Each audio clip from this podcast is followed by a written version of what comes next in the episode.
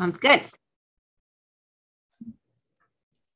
Good afternoon. Welcome to the Little Impolite podcast. I'm Devo. I'm without my co-host again today. She is traveling. Um, she had a, a, tragedy in her family, so um, I don't want to keep saying she's traveling. She's not avoiding the show. She's just out and about dealing with family issues right now. Um, she should be rejoining me shortly and excited to have her back. Today's guest is Carrie Leaf, and i have met Carrie Leaf about a year ago uh, through the web channels um, we were put in touch by a couple of different podcast agencies.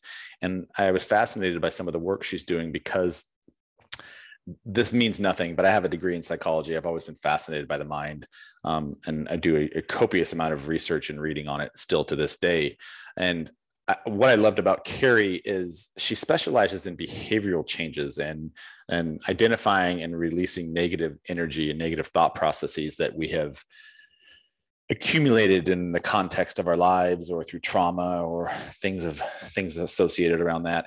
And but what i think really attracted me the most to and why i wanted to interview or have a conversation with her is she utilizes a lot of the modern traditional psychology modalities but it's with her mixture of holistic techniques and stuff that she's developed on her own. So i thought it'd be fun to have a conversation um, with her specifically around releasing those negative patterns. I myself have been in the last couple of months have gone through and Carrie, welcome to the show. Um, I've gone through some Reiki and some card readings and just sort of like trying to figure out a few things. I feel like my life uh, in of itself is at a, an intersection right now, a crossroads, if you will. And so I'm sort of just kind of like turning over every leaf I possibly can. Maybe I'm doing too many leaf turning. Is there such a thing as doing too many leaf turning? Like, is there such a thing as like, all right, dude, enough's enough. Like, just get on the fucking car and start driving. Like, I don't know. Is there? How do you answer that? I don't feel like it. I feel like it's a journey and we need a lot of tools for all the different things we go through in life. But maybe sometimes we might want to pace it out. I think that's just up to you, you know, where what you're able to handle at the time. So it seems like I joked the other day in a podcast with a guest. It seems like in today's day and age, because it seems, and maybe it's not for everybody, but as people become more aware of what's actually happening on the planet, and you know, we're depending on who you talk to, we're entering into a golden age of awareness and all those sorts of things. And whether you believe in woo-woo stuff or not, people are visibly becoming more aware of, of a lot of different aspects of how life works and the functions and their purpose on the planet and all those things. But it seems like because of that, life is literally one hack after the next. Like every single day, I feel like, fuck, I have to change my diet a little bit. I have to change the way I exercise a little bit. I have to change. Like it's like one life hack after the other. And and I and I sometimes sit back and I think, dude, like, is there ever a moment where I can just stop and just like cruise through things? Maybe for a little bit but i i kind of joke about the same thing you know because I, I really center around self-care. Well that's big and broad right? And i'll, I'll joke that like self-care is a full-time job in itself. I don't know how i have a job and take care of myself but that is why this is a journey and finding all those little tips and those tricks and the things that work for you. Because if we're going to do good thorough self-care we have to know what works for us in two minutes in five minutes. If i have an hour fantastic but on a regular basis, right? Mm-hmm. And then if I'm doing something that all the the gurus say and all these other people and all the social media outlets are doing and i'm trying to do all those things they might do absolutely nothing for me so this is certainly not a one size fits all it's look at all the tools and then build your own toolbox that's a really good point because I think a lot of people buy into whether it's the latest diet fad or the latest workout fitness fad and and they don't get the results they're looking for. And i think a lot of people become dejected really and disappointed and they're like well I, well, I just wasted several grand on that for for no reason. And I, and and from from the outset of that it looks like hey it looks really cool but what you just said really resonates with me because there is no one size shoe fits all. Like for, let's just take our diets for example. You and i i don't know how tall or how big or how active you are but i'm six foot two. I play sports I'm like 190 pounds. My diet and what I have to consume is not only markedly different than than yours, just because I'm a male versus a female, but my behavior patterns, my activity patterns, my all the things that I do. And and I had a nutritionist on, and he was like, the reason every single diet fails for most people is they didn't get the uh, on the outset systemically they didn't understand where they were lacking and so he recommends doing this this blood uh, blood work. And then the blood work will tell you you know whether you're where you're deficient. You need more iron you need more calcium in your diet you need more protein in your diet all these different things. And a good nutritionist could tell you that. So the same thing you just said stands to reason right? On a mental level on a therapeutic level psychological level like how, do, how does one gauge where they stand and where they sit so that they know what they need help with so that it's not like I don't just necessarily need to hip, hypnotherapy or I don't need EDM lights. I need there has to be something that has to be tailored to my needs. Right. And that is why my assessment process is very thorough. You know, I'm gonna I'm gonna spend an hour or two like just going on ins and outs of like your entire life from birth. I want to connect as many dots as I can in the beginning. And of course, you know, we can't find all that stuff out in a couple of hours, but it's the starting point because we are gonna look at you know all of your ages all the developmental things you've been through your friendships your relationships your patterns you know in life your your successes your quote failures your traumas all the things because i mean it's the blueprint. Literally your your brain holds on to every single thing whether you remember it or not you know to what degree. And then we can see what you made of it. We can see what story you associated with that experience. And so I need to know all of the things and then not only what happened, but how you interpreted them and what you, you know, how they've impacted your life. That's where we watch for the patterns. Um, so it is, it's really, my assessment process is really thorough I'm going to want to know are you exercising? How are you sleeping? Are you eating? What are you well, hopefully you're eating. What are you eating? You know, those kind of things and and we're looking at mind, body, spirit. We're looking at all angles.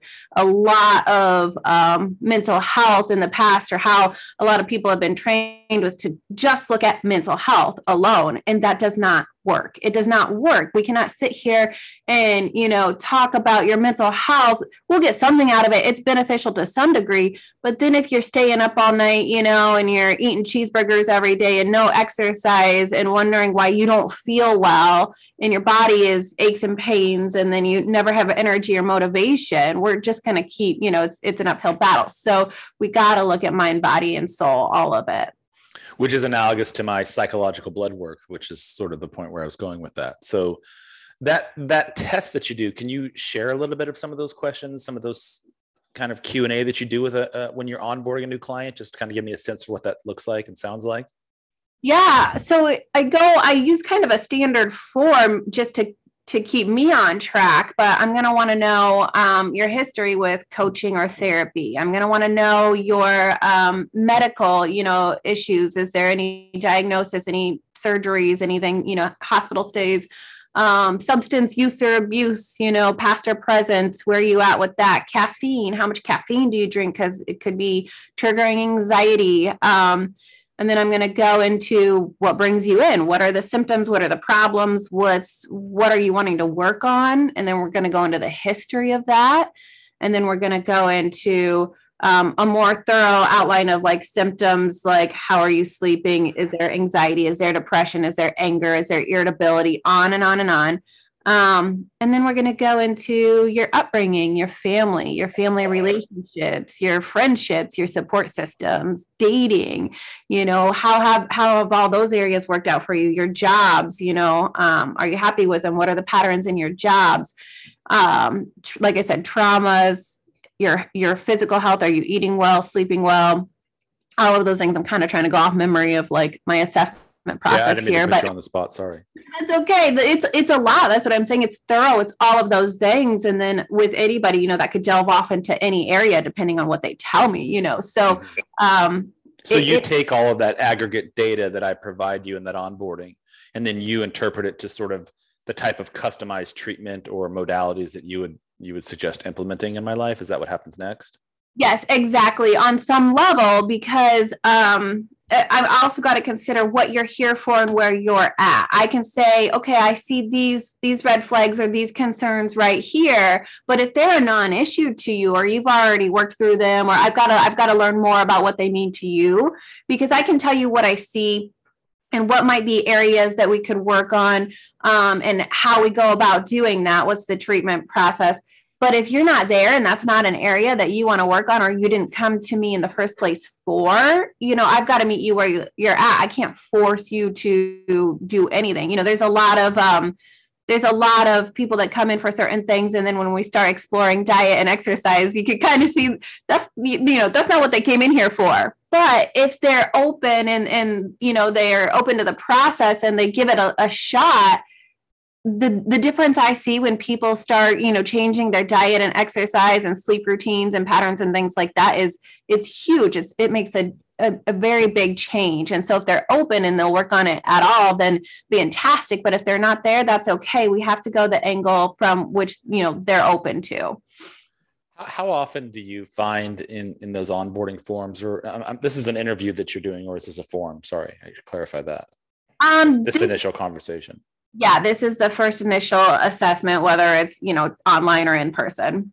So, just a confession from uh, from the patient's point of view, and I, I, know this to be true by most people I speak to. People rarely tell the full truth and, and nothing but the truth on those forms, right? So, when you get them in conversation, how quickly are you able to confirm that? A and and how open do you find that people are to really sort of pulling back their covers and say, okay, here's a stranger, come inside and take a look at all my my skeletons, or, or does that just take time? Because sorry, I'm rambling for a second. I speak from experience. I, I was married before, so I was going through some therapy um, prior to the time when I was married. And honestly, one of the worst experiences of my life, just to be frank with you, it, it, was just sort of constantly clock watching and i respect that you know we're paying for a, an hour of your time or how much ever increments but it was just sort of like going off the list no listening no asking pointed questions. It was just like mm-hmm. okay and so i was like you're not even taking any time to get to know us. And so i just and i thought okay maybe this is just the, the, the first session. Let's kind of give it some time. But it went that way for five six seven sessions in it was like there was never any never anything groundbreaking discovered. I'm like we're paying you 300 bucks an hour or whatever it was we're paying you to basically just listen to us. You're not asking any pointed questions. And I'm over here like I started fucking with her, like just telling her like bullshit stuff at this at one point, and she was like not even picking up on any of it. So sorry, I'm, trying to. This is not an airing of the grievances, but my experience with therapy has not been um, 100% positive. So in your space, when you sort of encounter a Devo, are you able to pick up on that? Is, is your radar glued in on that, or how do you sort of encounter that on a regular basis or not regular? It's it's a it goes both ways. Sometimes it's obvious from the start. Sometimes it takes time. Um, but you know, I've had my own experiences and my own therapy similar to yours, where I'm like, this doesn't work for me. Yeah. But here's the thing: um, therapy is a big deal. And so if you're going in and you're sharing your whole life and, and you're being open and tra- transparent with somebody, that better be that somebody that's a good fit for you. I'm a, I'm a big believer that the number one agent in, in, in, seeing progress in a therapy process is the therapeutic relationship. And if you're with a therapist that isn't a good fit for you, that it's just not going to work because you have to have that trust in the therapeutic relationship. You have to have that trust that they're safe, they care, they're trying to help you. And I always ask my clients, you know, if you've done therapy or coaching before, what's what's the likes and dislikes, not about the, the therapist or the coach, but the process um, and actually, the number one feedback I get on that is that the therapist just kind of nodded and didn't give much feedback, didn't say much in return or suggest much. Um, and so that's that's the number one thing I hear from people. That's not my style at all. It might work for somebody. Somebody might like to just come and put it all out there and have feel heard and like somebody's listening and, and not want to be um, directed or interrupted or anything you know that might work for somebody but um, for a lot of people it doesn't and it's not my style. So you really do have to you have to shop around for the right therapist but i know that's not an easy process to um, jump in and say oh this wasn't a good fit and start all over because it's it's heavy. It's a lot to open up and share with um, but you know i have been to my uh, fair share of therapists too and a lot of not good fits as well it's worth finding the right fit. It sort of feels like the process I'm going through right now. I have a 16 year old daughter and I'm buying her a used car, and I have looked at at least 20 or 30 cars in the last four days. Mm. And it's like, first of all, if you're going to advertise your car, it should be relatively close to what you're trying to sell it for. I'm, I'm looking on Facebook Marketplace, and I go in. Half the cars don't even come close. It's like it's like when I was dating many years ago. You, you meet someone, you're like, dude, you're like 30 years older than you say in your profile. Your car is literally not anything close to what it says. So what you just described sort of sounds like trying to find the ideal therapist. What are yeah, some of the right now is not good for either, honestly.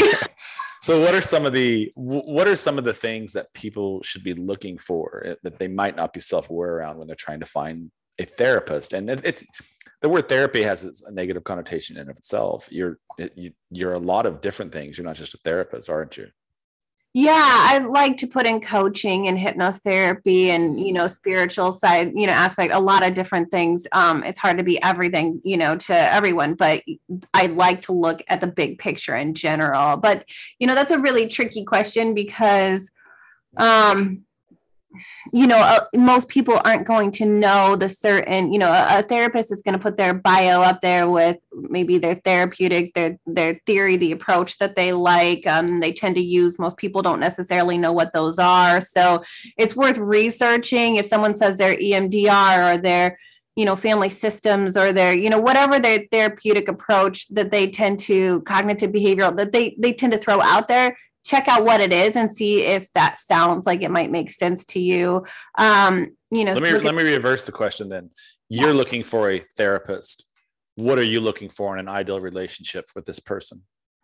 I'm gonna look. Okay, so I mean, obviously, I'm gonna look up for a bio that looks like mine that I put out there, right? You know, because I want the therapist to have a holistic approach. Um, I am going to stay away from me personally this this is just me i'm going to stay away from you know if there might be if it feels like it's rigid and that they only do this approach um, i want it to be flexible and open. Um, i'm going to look for like i said that holistic i really like i was trained in family systems theory so i really really like the systems theory approach. So i am going to look at you know it's not going to be a yes or no, but I'm going to look at their training and, and what maybe like what school or, you know, are they mental health? Are they social work? I'm a marriage and family therapist just to get an understanding maybe of their background. Um, and then some of it is just I, the, the things you can't put into words, but if I look at their bio and, and it's just kind of the way it feels, like, mm-hmm. does that resonate with me? Do, you know, like, could I, you know, like, I don't know, could I see myself feeling comfortable around this person? And you can't judge a book by its cover, but, you know, just kind of that, does, does, do their words resonate with me? Does that make sense to me or not? So a lot of that, when you get them, get with them in, in the physical space, is sort of some uh, emotional cues that you're picking up on. Oh, definitely. If I'm in the physical space with them, then I'm paying attention to how do I physically feel? Like, does mm-hmm. this, do I feel comfortable? You know, is my body calm and relaxed, or am I feeling on edge? Am I feeling like I don't want to tell the truth that I, you know, and then is that me? Is that them? There's a lot to explore in that process. But yeah, when you're in the physical space with them or actually starting the process, you do want to check in with yourself and make sure that do I feel safe? Do I feel like this can go further in a healthy way? So you're looking for resumes first and foremost, sort of some of the credentials, and then you're looking at some of the philosophies, their approaches to psychology and therapy, and sort of some of the cognition around that and where you line up that philosophically.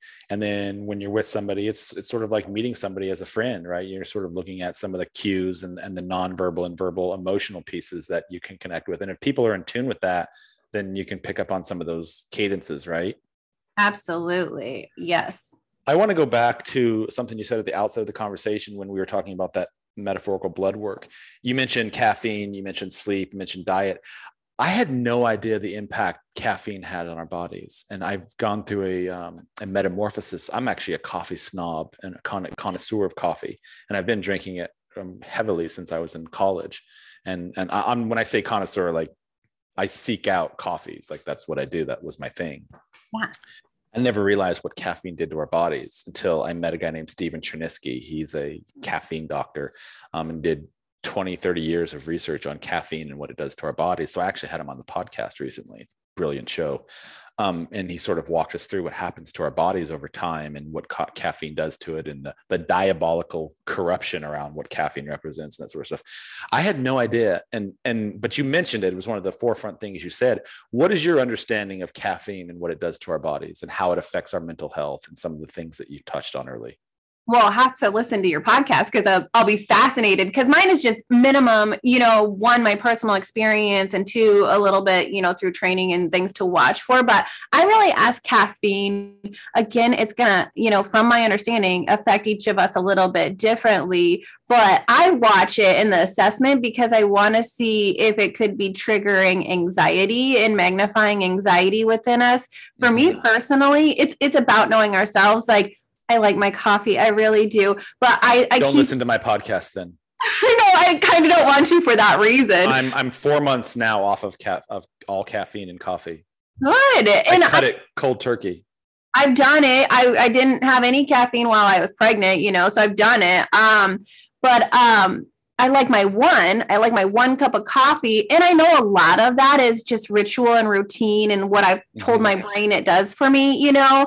Um, but I also know I cannot have caffeine after like 1 p.m. or it's it's not good for me. I don't sleep, I don't feel well, like I get a little anxious. Like so I can have my one cup. If I hit two, it's a problem for me. And I kind of watch that with other people. Um, but caffeine is a big problem for a lot of, of people that I talk to, and we're getting people coming and drinking their pops all day or their monsters, their energy drinks, and I'm like, ooh, you know, like, but here I am with my cup of coffee. So yeah, so it's it, it, it, the podcast is interesting. I read. I was trying to look for his book back here. He has a couple of different books out, but um, oh, here it is, Caffeine Blues. Um, Dr. Stephen Cherniske is his name, and yeah. it's, it's, a quite lengthy book. And most of this book is all research and data on the pernicious qualities of caffeine. And so, anyway, I was just curious. And you mentioned anxiety, and that was one of the big things that he talks about, and it's sort of what it causes. It actually causes depression and anxiety and all sorts of other pernicious things that um, I had no idea. And yet we're fed coffee from the basically when we're teenagers on right and then we consume it like nothing else so right you talked a little bit about um, your holistic elements. And that's one of the things that really drew me to wanting to have you on the show is it's sort of as a buzzword right now but in a sense it's it it is sort of the the spirituality the the essence of who we are as humans. It is around a holistic approach around integrating commonalities with how we work with energy and how we work with diet and how we work with you know how we exercise and the amount of sunlight we consume and all those different things. And so while it's a buzzword that people are throwing around quite sloppily lately um, it is at the core of everything for me the sort of the the essence of life. So what does that mean to you as a psychologist when you're integrating a holistic approach with sometimes rigid psychological modalities that you know when you sort of my experience with psychology is like they don't like outsiders coming in telling them that you should change the way you do things. So you're coming in with sort of a, a modern approach of imp- implementing more of a holistic perspective on things. What resistance have you seen from that and, and what exactly does that mean to you in terms of your implementations? So that was a lot of questions I was. I'll try, I'll try to sift through. What does holistic mean to you? That's let's just start with that.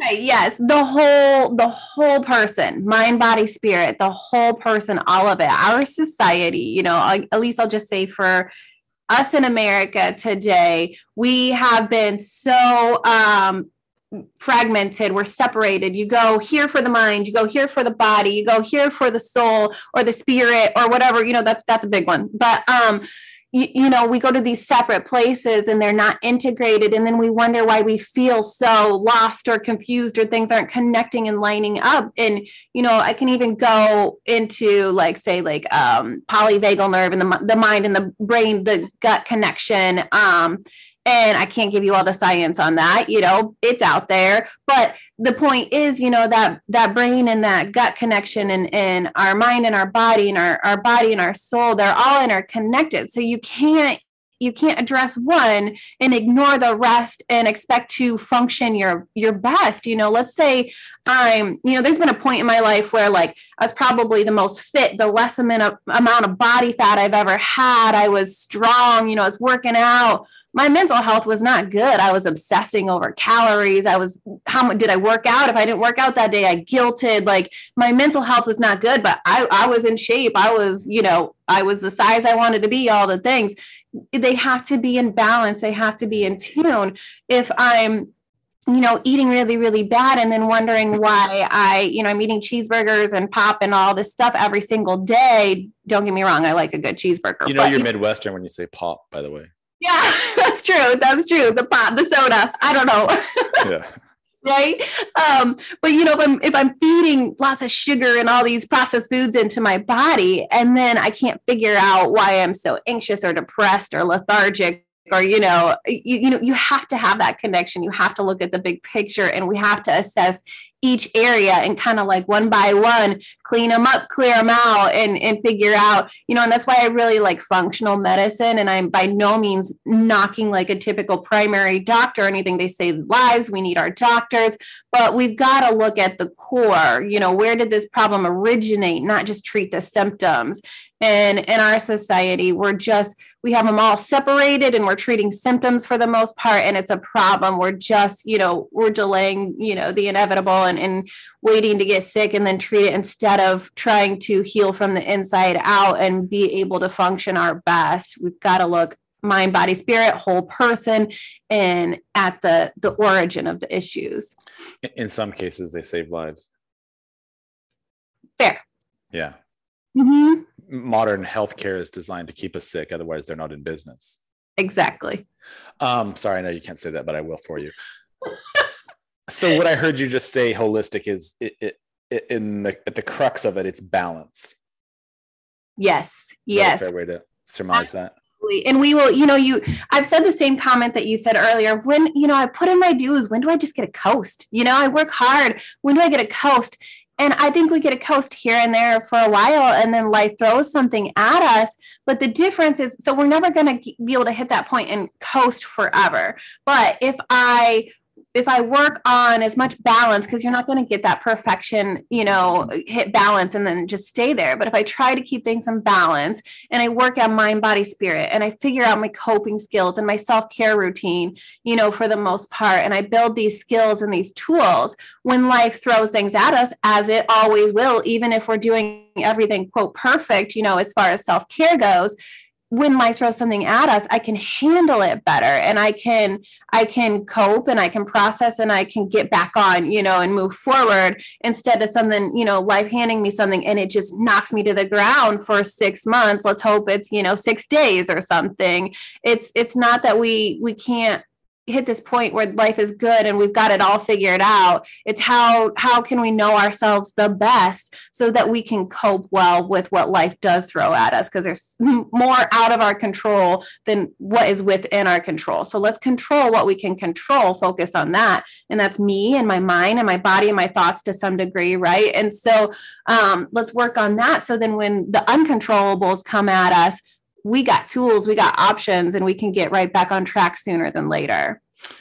That's a really good way to put that. Uh, uh and as you were talking about that, I was thinking about, and I had only thought about this when you said this. Um, I actually forgot I did this. When I was in college, I took a geology class. Um, it was really cool, but we actually got to go out and do real digs on some prehistoric sites which I think they staged, by the way. Anyway, it was kind of interesting as as we dug deeper, we would unearth, you know, small fragments of something right? And so we're like, oh, this is a cool find. But as we would continue to dig and unearth, we would unearth like whole fragments, and the the the the, the greater depth. Sorry, I started to that. The greater depth that we uncovered, and the more mass around that object, the more it started taking a shape of something, right? And so when you were saying what you just said, it sort of reminded me of like the outset. What I talked about it's like every day I'm doing some sort of a hack to try to become a little bit better or figure something out or why do I have trauma? And I'm a case study for you because I've got some serious um, a context for you, which I won't go into too much, but now. Um, but every time I'm digging, whether it's through doing a Reiki or doing speaking to a therapist or speaking to somebody in shows like this with you, it's like shit, man. There's one more thing I got to uncover. But when you said that, it made me sort of think of like geology, a geological find as you uncover stuff and the more you unearth, the more you, you are, you do continue to find more artifacts, but the more you dig, the more whole, holistic or the more whole it becomes. Right. So that's sort of an, I think I'm saying this right, analogous to me and not us is the more we dig into our skeletons, the more we dig into our back, our background and our trauma, we're uncovering little tidbits, but the more we work with it, the more whole it becomes. Exactly. And that is hard. You know, people will come in and sometimes, you know, they'll they'll work on a problem and they'll they'll solve that solve that problem or that's no longer a problem anymore. And then we're still working and then this other problem pops up and they're like come on like you know another problem to work on and address? Like when does this end? And it's exactly what you're saying but these problems i guess you know it, it depends on how you look at a problem because it's uh, also that opportunity to know and understand yourself and on the other side of problems or pain and discomfort that's where we grow and that's where we evolve. And so, you know, th- there might be a lot of problems and, and pain and discomfort to go through, but each one I unravel, each layer, you know, of the onion, whatever it may be, I know myself a little bit better and I know how to handle the next thing a little bit better. You know, a lot of times if if we are determined to grow, you know, and, and personally and, and heal and grow, then a lot of times we can look back at this, you know, maybe I just went through something and man, if I would have went through that 10 years ago, that would have rocked me, but I did it. I did it, you know, because I've learned and I've grown and I know who I am and I can handle these things better. So exactly what you're saying, we do not grow without discomfort and pain. They it's go, kind of, you know, kind of the meaning of life, isn't it? Exactly. exactly on your website you talk a lot about sort of the subconscious gains that we procure through our, our context of our life. At the core of what you do are you sort of getting into those those i don't know how would you call that? How, how do you get into someone's subconscious and and cure is cure they're not probably they're not the right word. How do you help them cope with the trauma and whatever it is that they've endured. So I'm just going to throw something out. I have a lot of psychology around child abuse. My my father was really abusive and my, to me and my siblings and I'm noticing now in my life at this point in time that it sort of rears itself in a lot of ways and how I handle stress and how I handle trauma and how I handle anxiety and those sorts of things. How how do you as a therapist, a psychologist get to the core of that to to help me cope with that better? Well, there's not one way, but let me first say thanks for the vulnerability you know that's a great example to, to people in general. We're not often very you know vulnerable which is a good thing. Um, but it's something i'm learning. I, I never was before. It's in the last few years i'm like why am i holding this stuff back? I, if i have something to say i need to share it. And if there's someone who can help me with it then let me get help you and me both. I say it like it's easy. I struggle with being vulnerable. We, most of us do. It's it's like you said, a learning process. It's practice.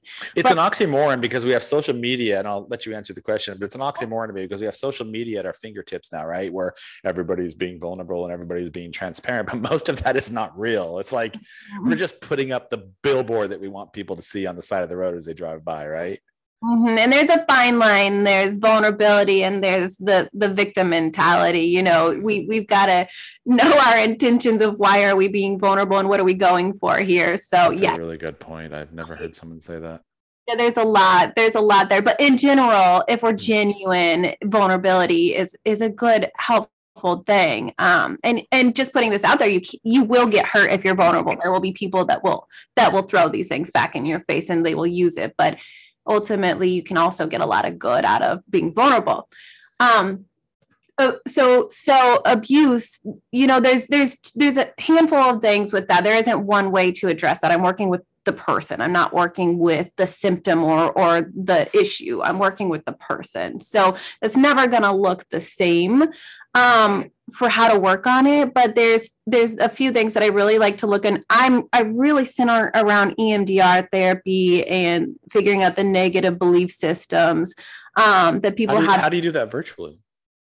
You can do emdr therapy virtually absolutely. So can there's you really yeah, I, you know, when the pandemic hit and I do so much EMDR, I'm like, wow, how's this gonna work? And I thought there's no way that I could get the same um, results and progress virtually, but I gave it a shot, and to my surprise, it has worked pretty well. Who uh, knew? Um, yeah, I know. It was. I was. I was kind of blown away. Um, I still definitely prefer in person for you know feeling somebody's energy and, and that kind of thing in a space. But yeah, I got a lot of good results and progress virtually as well. So that's really really cool. Um, but I do want to know, you know, from a young age, well, our entire lives, we start um, building belief systems. And so especially each developmental stage that we go through but especially you know the brain isn't fully developed say somewhere around 25 don't quote me on that but i think that's around where it is. Um, and so we we got to look at what de- developmental stage our brain is in when these things are happening but as we're young children in particular um, we're internalizing a lot of things like everything centers around me and us we don't have that bigger picture view you know like oh this is this is dad's problem this is his issue he's got things going on he's projecting he's you know doing all these things right at, at a young age we can't we don't know that we don't understand that um, and so it's an it's an us issue. I'm wrong. I'm bad. This is my fault. I'm not good enough. I'm not lovable. We're starting to tell ourselves all of these stories, whether we're consciously aware of it or not, and then those snowball throughout of our our lives. So you know, this might have started at a young age with dad, and then and then it goes into teachers, and then it goes into our dating relationships, and then you know, so then I'm in a, a marriage or a dating relationship and I'm getting triggered by, you know, something my spouse or partner says. And all of a sudden, it's not just what they said.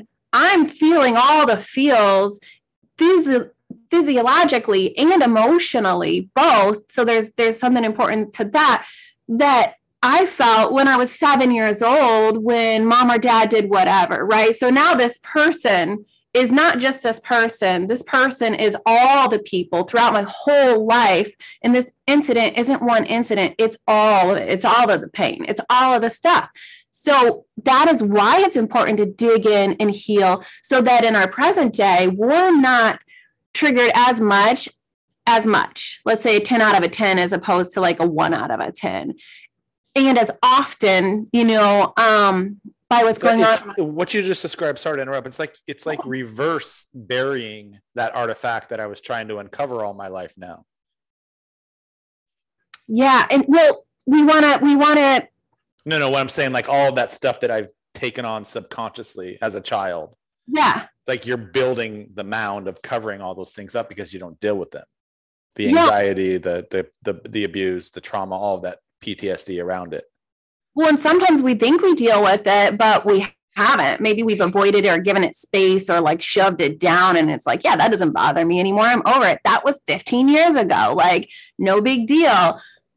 But if we suppress it, it just simmers there and it pops out and it comes out in weird ways anxiety, depression, can't get out of bed, aches and pains that you can't explain, you know, all the things. It seeps out. We hit a saturation point. At some point in our life, we can't suppress and bury down all the things any longer, they will come out. That's where I see a lot of people um, coming to me in their late 30s, early 40s, mid 40s, and saying, I've never had this problem with anxiety and I don't know where this came from. Like it was like it was overnight out of the blue. I promise you it wasn't. It's like, you know, 20, 30 years in the making. So we want to find out the negative belief systems that you've been developing your entire life. And when we find out that belief system, we can work on clearing that out, reprocessing with new healthier associations to these memories and experiences that got suppressed. They weren't, you know, processed, you know, in a healthy way because you literally could not either you were in survival mode or your brain was just not developmentally at an age for you to process it in a healthy way. So we're going to reprocess it in a healthy adult way. The other piece to that is is the um you, you know again don't quote me on this but there's there's a percentage of what they kind of say like top down or bottom up as far as the mind and body connection um, you know, so the brain will look for like an exact match. So you could be like ready to, you could be ready and alert if someone's going to come be physically abusive and hurt you. You're looking for that exact match of like, okay, fight or flight, here's what I do but the body just looks for something similar. Like oh someone moved you know quick and then you're going to be you know on guard right? Like just something even similar. And then that can shoot the body into fight or flight when you're totally actually safe. It's just somebody dropped a plate you know?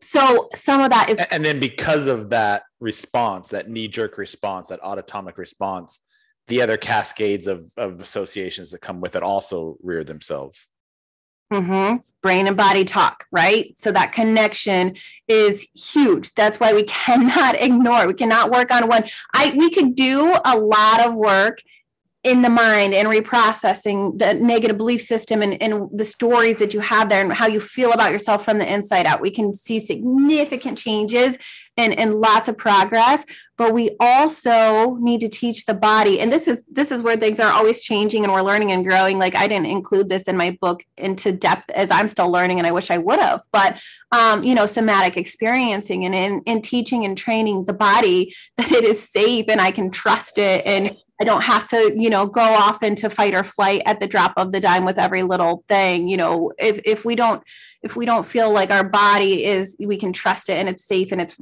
I don't know if regulated is necessarily the the right word, but um, you know, a well-oiled functioning machine, we got to get our body back to its best place in in that sense. Um, somatic experiencing things like yoga people swear by cold plunges singing humming dancing you know all the things that get us back in our body because we jump out of our body so often. You know when people will say like um well you know you don't know what you're thinking or feeling well just sit with it for a while sit with mm. it. I want people you know most people think okay i'll spin my wheels and i'll process that. And where do they get? Absolutely nowhere more confused more stressed out worried anxious when when we hear sit with it i want people to understand and and think sit with the physical feeling in your body. If i'm having a hard time with something it does me no good to spin the wheels in my head and overanalyze it because that's maybe not even truth that I'm working with. It's my thoughts and my feelings. It doesn't mean it's truth or reality or fact.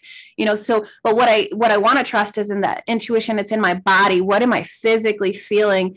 You know, is there am I feeling anxiety? What where is it? Is it in my stomach? Is it in my chest? It's hard to breathe. I'm getting tight. I'm getting tense. I want to sit in that feeling and realize that that feeling will not kill me. You know, it's just uncomfortable. We don't like it. So, most of us don't like that physical feeling before we even understand what's going on.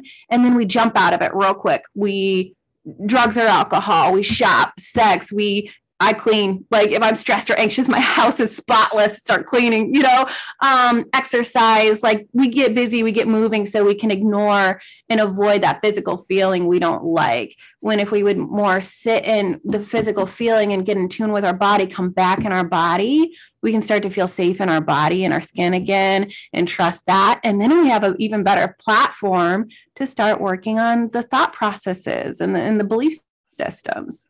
I know you have to go soon, but what happens when you don't do what that you just described? What happens when you keep falling back on those age old patterns of cleaning whenever you feel anxiety or eating whenever you feel anxiety or shopping or sex or whatever it is that people do to sort of repress that feeling what happens over time when you continually do that and not actually address it on a holistic psychological therapeutic perspective well, you keep doing what you always do, you're going to keep getting what you always get. And a lot of times that shows up in health issues. They'll they'll just get worse and worse and worse. And um, most often it's in um, relationships. Um, we're going to keep getting the same patterns and in failed relationships. You know, we're going to keep repeating and projecting and and internalizing things that you know just get in the way of how we relate and connect with people um, but it can show up in all kinds of ways but you're either going to get the same of a problem or it's just going to you know build and get worse whatever symptom or problem you might be having from these things okay i didn't get through half of the stuff i wanted to ask you but i know i know you have to go so we're going to have to have you back on yeah i'd love to so carrie you um, are located in iowa if people want to find you physically you're in what city des moines iowa west des moines You're in West Des Moines, Iowa. You can find Carrie at Carrie Leaf, L E A F dot com. Are you on Instagram? I tried to click on your Instagram and it said a page could not be displayed. Oh, we're in transition, working, okay. you know, what I'm doing individually versus the the um, clinic I'm trying to build here. So got it. Oh, congratulations! I need to hear more about that. Yeah. So, Carrie, you're in uh, Des Moines, Iowa. You focus on mindset and life coaching. You do a little bit of hypnotherapy, self love, coping skills, self care, family relationships. Um, did I hear you say marriage and relationships as well? Yeah, my master's in, is in marriage and family therapy. Okay, so anyhow you've got a bevy of, of tools at your disposal that you help people live a better life and sort of uncover some of their, their own skeletons so that they can deal with those whole head on systematically instead of just continue to repress them with bad behaviors and bad habits so um, i've really enjoyed the conversation I, I would like to ha- have you back on. There's a lot of things that I didn't even get to ask you about that I'm genuinely curious. So I appreciate your time. I love it. It's been good. Thank, Thank you. Thank you. Enjoy the rest of your day. You too. Bye. Bye.